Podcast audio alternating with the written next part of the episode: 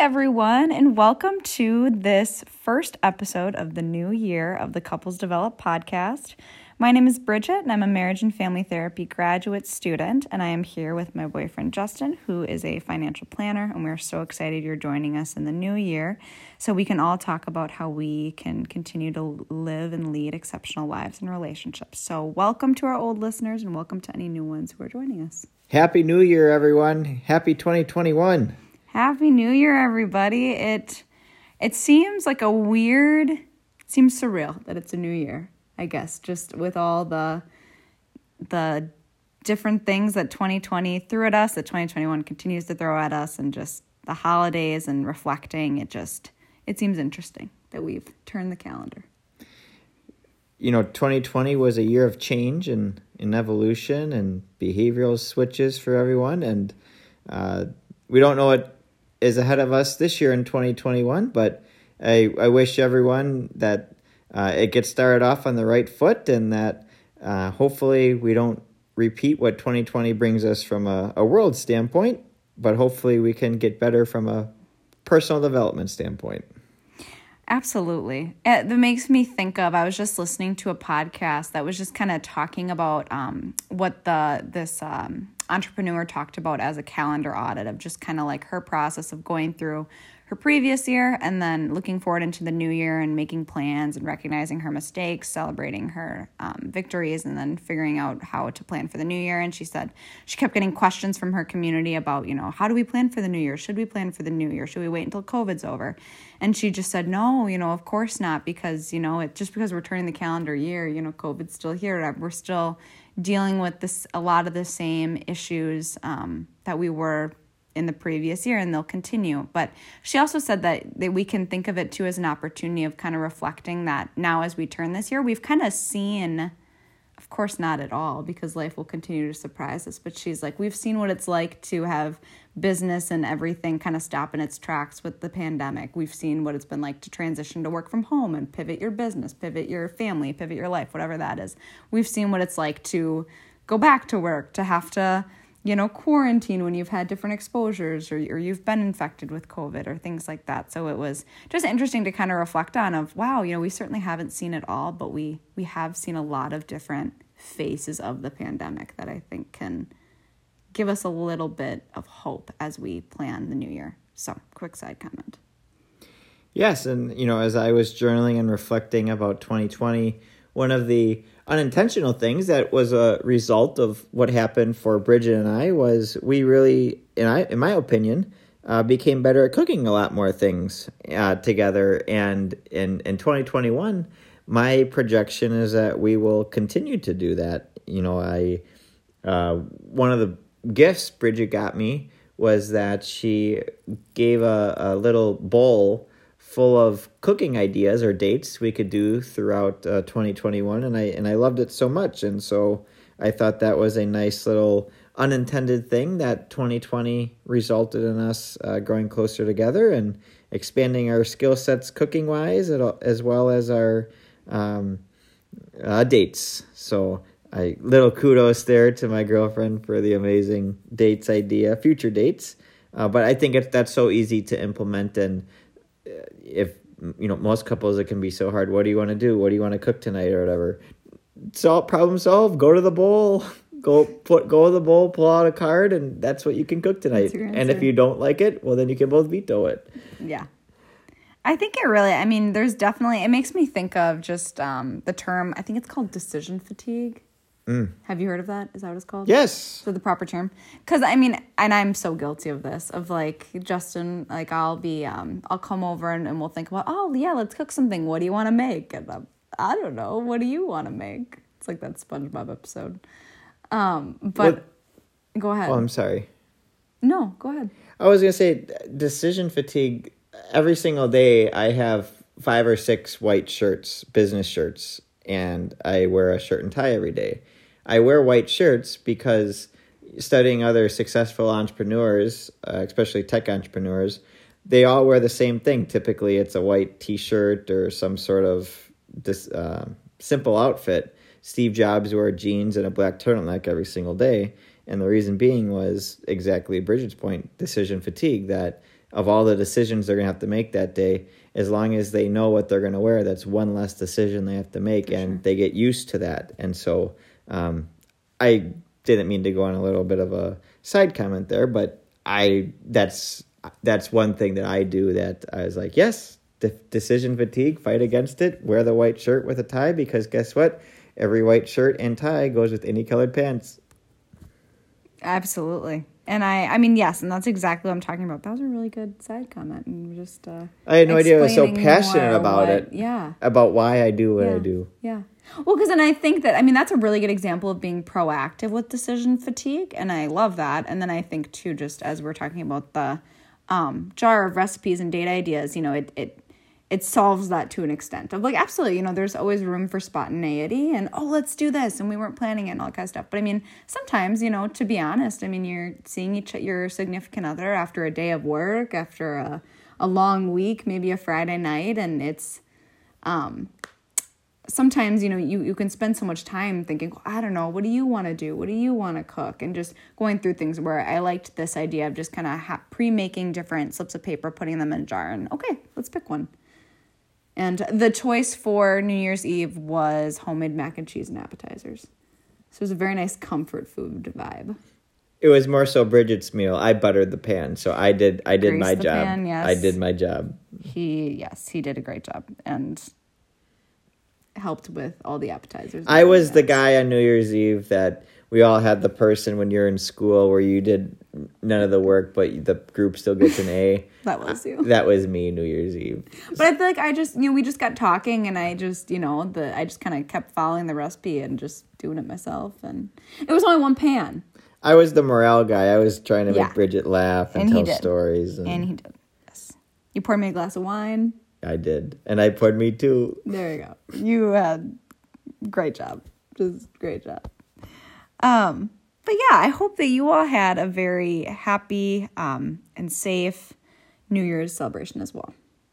Yeah, and you know, with how difficult 2020 was for many people, I think there's always room, you know, to still just be thankful that it was tough, but you know, part of life is, you know, being able to persevere during the difficult moments that, you know, we're probably closer to seeing the light than closer to light than darkness at this point, and uh, even though it was unfortunate, it gave us a fighting chance if we are able to get through that year to hopefully better days ahead. And just a simple example I have for what stood out to me during the Christmas season uh, for being thankful was my my nephew. He got a couple presents from his grandma and grandpa, and he didn't seem too thankful for them uh, he just kept going from one present to the other. And I thought, you know, my nephew's six. And if I was six again, I probably would behave the, the same exact way.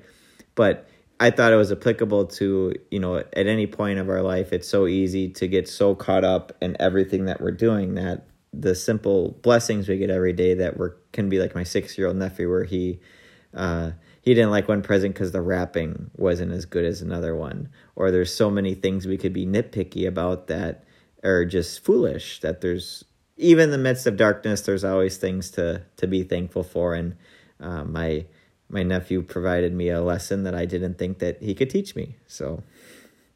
For sure. For sure. And I mean I think it's just and it's interesting how we you know we have those little reminders to kind of remind us of those important life lessons on there from people or from things or from circumstances that maybe we wouldn't, we wouldn't be expecting a lesson from. Um, but I think especially in the middle of a pandemic and in the middle of all that we have continued have continued to endure collectively as well as our own individual struggles and challenges that are maybe attributed to the pandemic in some way, but maybe just also personal struggles that we're dealing with alongside all that. I think that that focus on being grateful and any way that you can do that, any way that you can have a gratitude practice is is always beneficial. And I think this is definitely a time where maybe that seems like the last thing a lot of people want to do. Um, but I think there's value. Well said. So that's my comment on that. Um, as far as other things that we have been going that we've gone through in these past couple of weeks as far as different date ideas and things that justin and i have been doing together um, i want to talk a little bit about family rituals and how it has been so fun for us both to um, continue to grow stronger in our own relationship and to continue to spend time together as well as with our own families and the things we've learned from that. Um, so one so Justin's family, um, I have hung out with them a variety of times, and it's just been really fun for me to get to know them all individually and just be around Justin with his family um, and get just get to have good quality time together. And then uh, more recently, Justin uh, came over to my parents' house to have dinner, um, and it was just all of us together, and we ended up having a game night with a family favorite game called Scattergories. If you've never played it, stop what you're doing. We'll finish this podcast, but then please play that game with a loved one or loved ones. It is so fun. Um, but I was just really struck by the simplicity of just, I mean, not necessarily in, in COVID times at times, but just the simplicity of just saying, hey, you know, let, let's get together. Let, let's have a meal. Let's play a game. Let's watch a movie. Let's watch a game, whatever it might be um, and really just having that good quality time with each other as well as each other's families and how that can deepen our own relationship and just as we get to see them with their own personal families and just have goofy fun times together yeah it, was especially being around bridget's family i my family is close but we mainly get together to watch the packer games we're diehard packer fans and we have half my family in the uh, living room watching the game, maybe half in the kitchen doing miscellaneous things. And it was just very nice with Bridget's family of all of us were sitting around one table. Generally, phones weren't out unless we were maybe referencing a funny TikTok video. And, you know, that that's just sitting around the family table is something that can be so underappreciated of just having everyone together. I completely agree just the simplicity and present and present and the presence of it for sure mm-hmm. good quality time well all right i think we have a, a listener question we got rachel Alrighty. So yeah, we will go ahead and read what Rachel emailed us the other day. Rachel shared that she wants to go sledding this weekend. However, her fiance Brad says that there are six, count them, six NFL playoff games this weekend that he would like to watch with his quote bros. And Rachel says she's struggling because she wants to get him to go sledding with her. Um, she shares that she wants both her and Brad to have a good weekend um, and to enjoy their time, but she's struggling since they both want to spend time with each other but want to do two such different things. Mm, what, what do a, you think of? What do I think of? well, being someone who's a diehard football fan, I would have said uh, to Brad that, well, you should root for the Packers because we got the number one seed, so we don't even have to play during mm-hmm. wild card weekend. But that we don't know what we're going to do two weeks from now. But that's not the point of the question. Um, I I resonate with this question because when I saw there was going to be six NFL games, I said to Bridget, oh no, what are we going to do this weekend? I want to watch the games too. that she laughed. But the biggest thing I wanted to communicate to her was that if there was something special that she wanted to do, that she would take precedence as and I wanted to communicate that hopefully on some level we could compromise that at least uh, maybe the later games I would be able to watch or, or something like that that um, three football games per day. That's nine hours. Wow. I mean, that's the equivalent to sleeping for a full day. Uh, that's a lot. So if your girlfriend that you really like her, or your fiance, I'm sorry, fiance, Rachel, I didn't mean to uh, side swipe you there. Fiance, uh, really likes you, which I hope he does, then he should, especially sledding's fun. Well, we have, speaking of sledding, we will go into our own separate sledding story shortly here but that seems like a fun activity as well as there was snow lately. So. I don't know. I rambled a bit there. Football is important and the fiance is important. Got to make sure as a as a fiance he needs to learn how to prioritize both to keep both happy. Both football and his fiance. Well, fiance first, Yeah, football yeah. second. No, I, I do get what you're saying. And I think it's, I mean, I, I liked how you shared that because I mean, it's such a diff, I think it's such a difficult balance and something that couples, you know, never do perfectly. And just, it depends on a variety of factors communication, you know, what the situation is. Um, and sometimes we're going to choose wrong, and sometimes we're going to choose right, and sometimes we're going to end up, oftentimes, we're probably going to end up somewhere in the middle of where we satisfied our own desires to do what we wanted to do, which, you know, is important in one sense, but then also was able to say, oh, but th- this person, my girlfriend, boyfriend, fiance, significant other, whoever it might be, um, is important to me. And so therefore, I'm going to show that by compromising. Well, yeah, and, and in the question, she said he wants to watch the game with the bros. I think a fair compromise would be, why don't you watch the games with me? That Sure. you don't have to watch them with your friends. You can watch them with. Uh, Sure. I would say yes. Sure, sure, That would be fantastic. sure. And then you could make fun dates or cook something while watching the football games or, or something. Oh, the endless dates are possible while watching football. Oh my goodness, yes. You can learn so much, by the way, Rachel, when you ask your boyfriend or your fiance questions during the football game. Just don't ask too many questions. Yeah. No, that's a compromise. Ask as many questions as you want to. If you guys are watching it together, the game's on, you can talk as much as you want. Okay, Bridget, you need to, since Rachel wants to go sledding, you need to warn our audience about our sledding story. So, yes, so with sledding, I will share that it is a fun activity. However, it um, could take some twists and turns you're maybe not expecting. So, Justin and I wanted to go sledding also the other day. Um, it was a random, I think, like a Tuesday night. And so um, I thought that I brought over some sleds, uh, just some cheap plastic, you know, paper thin sleds, as we would later find out um, over to his place, and uh, I just thought we were gonna go sledding somewhere, you know, near his, his place. And and then Justin's like, okay, let's let's look into some sledding hills. And I'm like, oh, they advertise sledding hills. I had no idea. So we're looking them up. We're seeing some that are you know a bit a little bit of a drive away, 30, 45 minutes. We're okay, it's already like seven, seven thirty. You know, we don't want to drive too far. So let's go to this sledding hill. Um, nearish by about 10 15 minute drive so okay so we're getting there driving get to this um this community park, I would call it. Um, we see some lights in the distance. We take our sleds up the icy hill and, and we walk, and lo and behold, we we come to a lit sledding hill, um, and that you know had lights and you know clearly had sled marks. Um, nice big hill.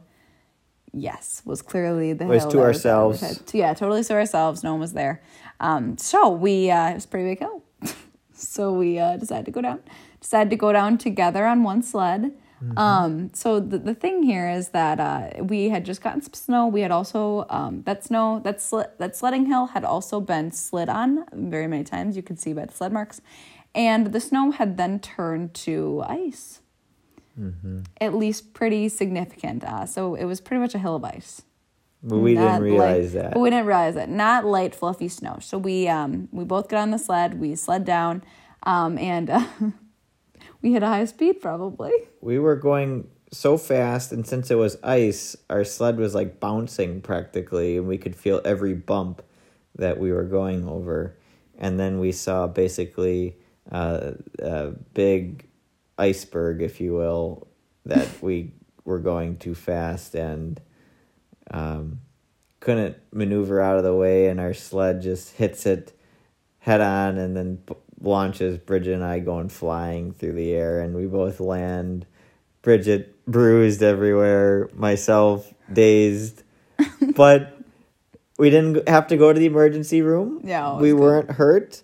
Um, so the takeaway was while it was fun, it was our very first run of the day, and I found out later from my coworkers. I'm, I'm even though I've lived in my city for four years, I've never been to that park, and I never knew about that hill. And I mentioned it to them who have been living in my city for years, for their entire lives, and I said, "Oh, yeah, you went down Suicide Hill," and it clicked.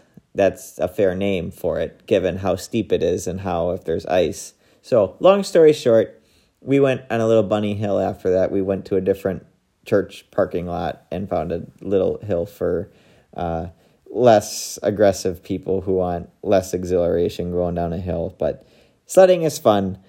Just be careful Be and careful. stay safe.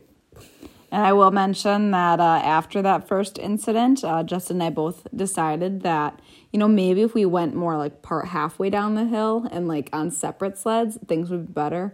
So Justin, like the um, the man he is, decided to go first, and the outcome was about the same. And so he advised he was brave, and then was like, I wouldn't recommend going down again unless you really want to. So then, due to his um, valiant effort, we then decided to go to the Bunny Hill. But we're left with a lifetime of Yes, memories. yes, yes, it was good. And no I- injuries. Yeah, no, no um, sustaining injuries, which was helpful. So sledding good, ice not so good. Yeah. Don't go down the hill if you see ice. Yeah, absolutely. But I think just going back to the listener question, um, as we kind of went on that quick side tangent, but I think compromise is key here. And then just acknowledging um, that, you know, healthy communication is always the best route. Um, of Rachel, you being able to just say, hey, I want to go sledding. This is really important to me. Um, maybe sledding is the activity that's really important. And if that's the case, to voice that, but maybe just spending time together, like Justin was mentioning, is what is important. So maybe there can be a compromise there of, oh, maybe we can go sledding another time, but I would really like to hang out with you this weekend. Okay, you want to watch the games? Can we watch a few games together and, and you record the rest? Or can we, um, or, or can, can, you, can you get updates on your phone while we're doing something else together? Just what, whatever it is, doesn't matter, just as long as you are both communicating and um, compromising and then just learning from the situation and acknowledging like okay maybe this goes really well for you and you both are really satisfied with the compromise maybe you realize later you know what i actually wish we would have done this or i think it was more one-sided to just use that not as a bad thing but just as feedback for next time Well said, Bridget. that's what i'll say for that all right recommendations Yes, I was gifted the book Shoe Dog by the creator and founder of Nike. Uh, his memoir or autobiography and how he started it. And I was blown away by what I read. I read it in a couple days, and um. All I would say is if you like Nike and, and you like to read, it's a I would it's a ten out of ten read probably because if you don't know much about the origins of it, it it blew me away. First, as an athlete like myself, to have always worn Nike products and used them, uh, it was the exact opposite story of what I could have ever imagined about how the swoosh was created, about Nike wasn't even original the original company of what it was called. Um, so many things that I learned, and just you could learn from a successful entrepreneur like Phil Knight. That I think it's a ten out of ten read for uh, if you're like those types of things. Very good. Absolutely. Um, and I also heard the insights from Justin on the book, so I would also I haven't read it, but I'd recommend it just because the story was so interesting. Were you gonna say, Smiles? No. But then, uh, just as a comment to that, my recommendation for the week is to think of, if you're not typically a nonfiction, or excuse me, a fiction reader, um, like I am typically not. Typically, I read nonfiction. I read a lot of um, books on personal development, on different from different therapists, on different therapy techniques for work. Um, so that's a lot of what I read. So I don't read a lot of non, a, lot of fiction, excuse me. Um, for some reason, I just got the idea that fiction could be a nice break amidst reading all of the other good nonfiction stuff. So um, I love audiobooks, as I've talked about before. So I found that a popular title that probably many of you have heard of, Little Fires Everywhere by Celeste Ng. Um, it's now uh, a TV series on Hulu, which I have not seen, but I've just heard it's very good. Um, but I just started reading that book, and I just am kind of blown away by how um, nice of a break it is, especially with the audiobook version. I feel like I'm listening to it when I'm driving, when I'm walking, um, and it's just like a, a page turner, but like in my mind of listening to it, of like, oh my goodness, what happens next? What happens next? And I think that there, I think one of the things that has, kept me away from fiction sometimes is thinking like, oh, I, I want tangibles, I want skills, I want actionables, I want things that I can implement and think about and reflect on in my life right now. So I think that's why I'm always drawn to how can I be better as a therapist? How can I be better as a person with personal development? And I think I overlooked the value that fiction can have of just, first of all, a joy to read and to listen to, but then also just, you know, fiction books typically do have a lot of themes and meanings and, and just thought provoking insights and reflections that I had previously overlooked. So I'm currently making my way through Little Fires Everywhere, and I will definitely be looking into some more titles soon. So I will put both Shoe Dog as well as Little Fires Everywhere in the show notes so you guys can look them up as you wish. Awesome. Well, thank you so much for sharing your wisdom with us, Bridget. Absolutely. Thank you for sharing your insights and thoughts with us. That's all we have for today. Let's make 2021 a, a rocking year for us. Let's do it. We appreciate you guys joining us for another episode, another year, and we truly wish you all the best in the new year. If you ever want to reach Justin and I, you can reach us at couplesdevelop at gmail.com. We'd love to hear from you. We'd love to hear any thoughts, insights, uh, listener questions, or comments that you have. So that is couplesdevelop at gmail.com, and we will see you next time. And go Packers, go! Oh, yes, go, go Packers, go.